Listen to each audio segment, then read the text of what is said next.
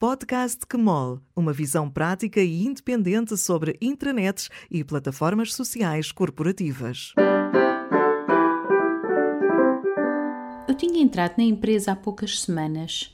Estava integrada na equipa de comunicação interna da Direção de Tecnologia e Informação e o meu objetivo era coordenar o programa de mudança cultural dessa direção. Era uma direção recente, com 4.500 pessoas espalhadas por múltiplos escritórios em quatro países. A pessoa do Conselho de Administração responsável por aquela área da organização era uma mulher, de origem asiática, baixinha.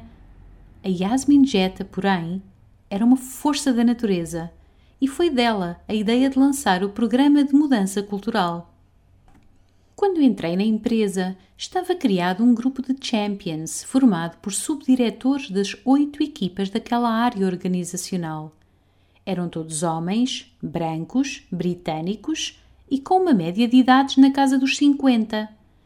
Tinham sido postos naquela posição de champions pela Yasmin, e à exceção de dois deles mais entusiastas, as suas posturas variavam entre a resistência e o ceticismo na altura, eu, com 26 anos de idade, eu queria mesmo era impressionar a Yasmin Jetta e provar à organização que a mudança era possível, mesmo numa organização conservadora como aquela.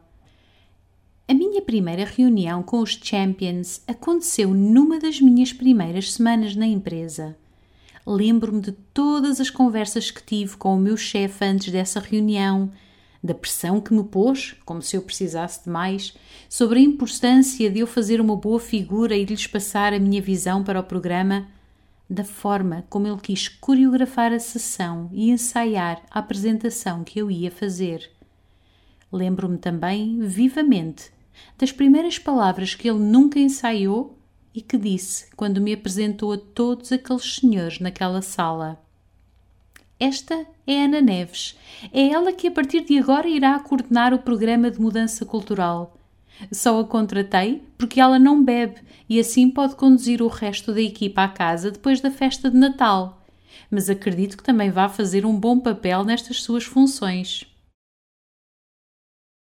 Era tão engraçadinho aquele meu chefe. Ríamos-nos tanto com ele na equipa.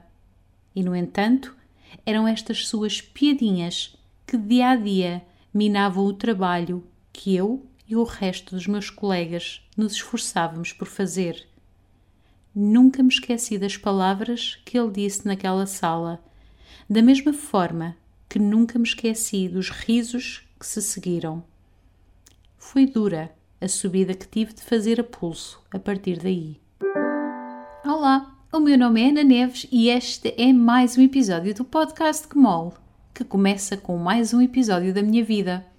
E achei oportuno partilhar convosco esta história porque neste 14 episódio da série C vamos falar de liderança, da diferença entre líderes e chefes e da relação da liderança com a gestão de conhecimento.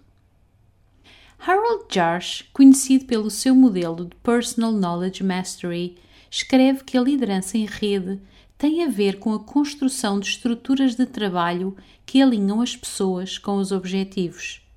Isto passa por promover a transparência e encorajar todas as pessoas a assumir responsabilidade pelo pensamento crítico, pela experimentação ativa, pela aprendizagem e pela partilha de toda essa aprendizagem.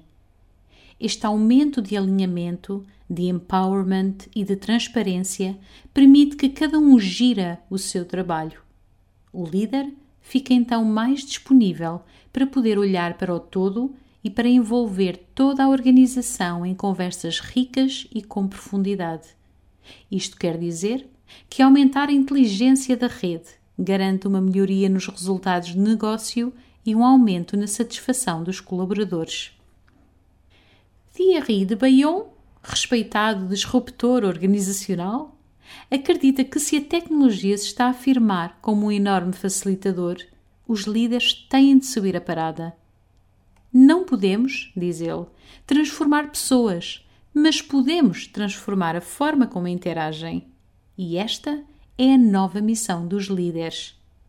Isso e de ser redes integradas na forma como as organizações trabalham, em vez de criar redes como apêndices à estrutura hierárquica dominante.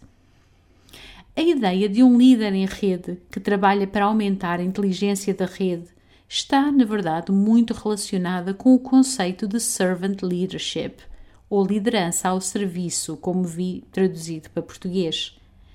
A Wikipedia descreve servant leadership como uma filosofia de liderança na qual, e cito, o líder partilha o poder, coloca as necessidades dos outros em primeiro lugar e ajuda as pessoas a desenvolverem e desempenharem as suas funções tão bem quanto possível. Esta forma de pensar aumenta o potencial de todos, tanto dos líderes como das suas equipas, e aumenta o envolvimento e motivação dos colaboradores, algo que tem vindo a diminuir e cuja tendência não se terá certamente invertido durante estes períodos de confinamento. Em 2012, Luís Soares, uma referência mundial a que tenho a honra de poder chamar amigo, chega mesmo a sugerir que a liderança ao serviço é o conceito mais importante para os líderes de hoje.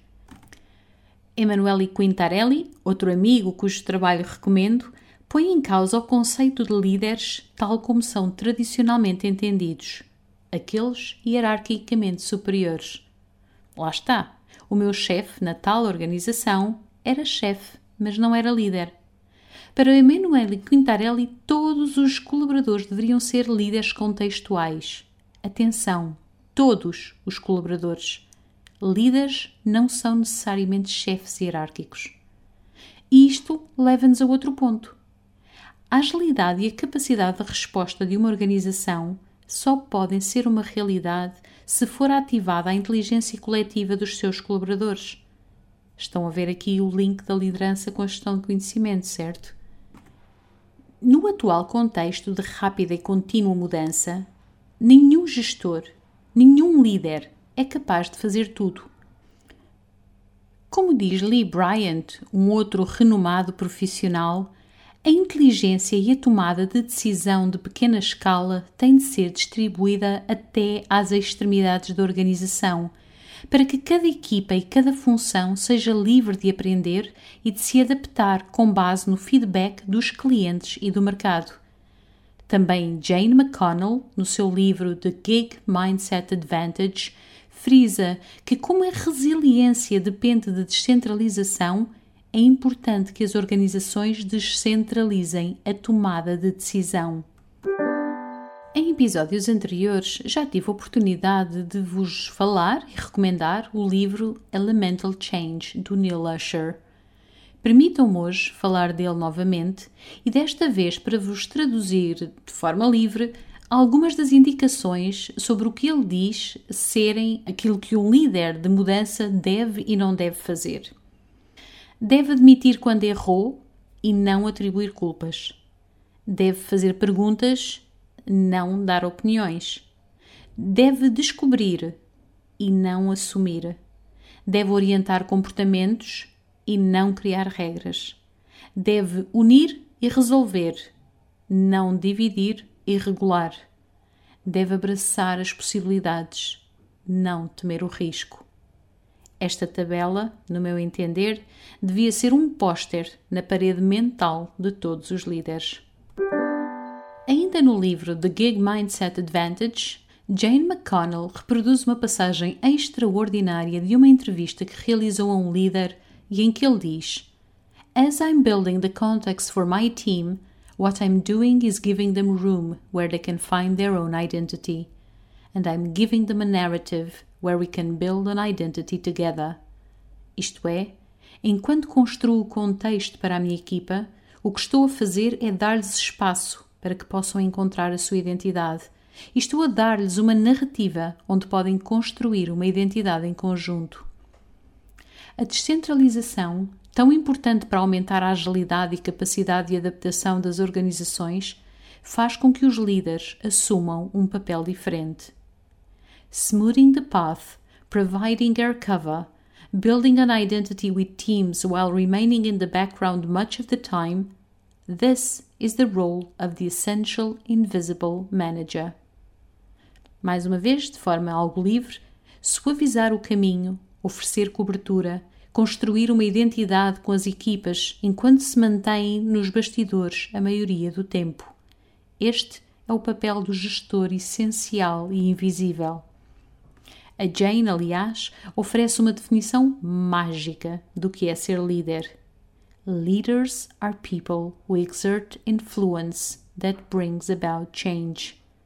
Os líderes são pessoas que exercem influência que resulta em mudança.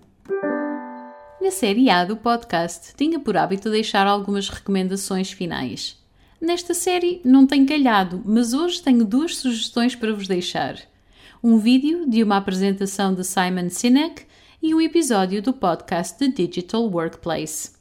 Comecemos pela apresentação de Simon Sinek, o famoso autor do livro Start with Why, ou, na versão portuguesa, Primeiro Pergunto Porquê.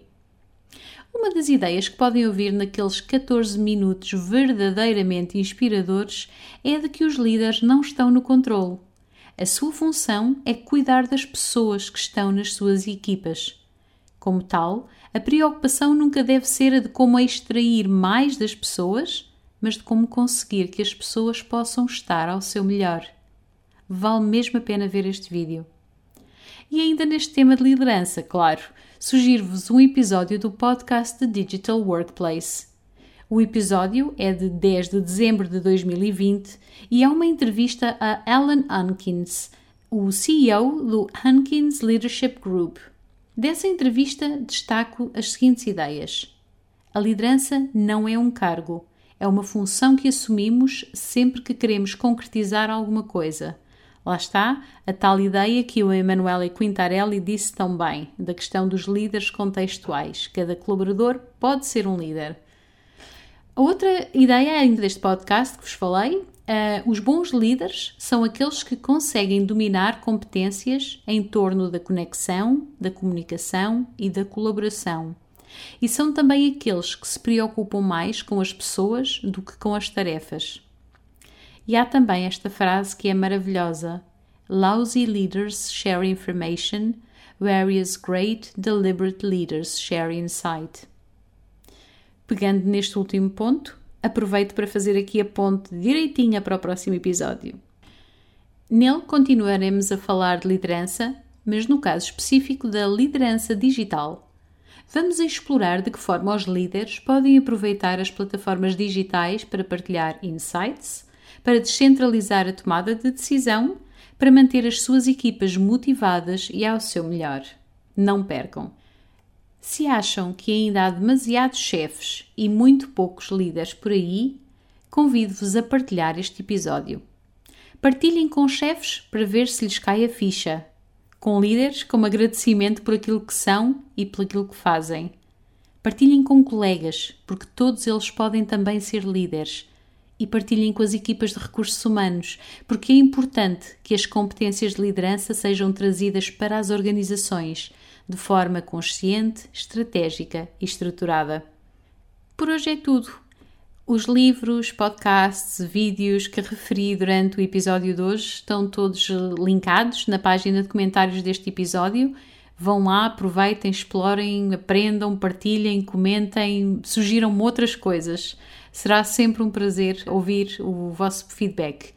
E pronto, como digo, por hoje é tudo e até à próxima semana, até ao próximo episódio. O podcast Kmol é uma edição da Noman, uma empresa que desenha estratégias e operacionaliza projetos de partilha e retenção de conhecimento, colaboração e comunicação interna. Se gostou deste episódio, partilhe-o com colegas e amigos e, se ainda não o fez, subscreva o podcast Kmol nas principais plataformas. Este podcast tem edição de Daniela Azevedo, música de André Silva.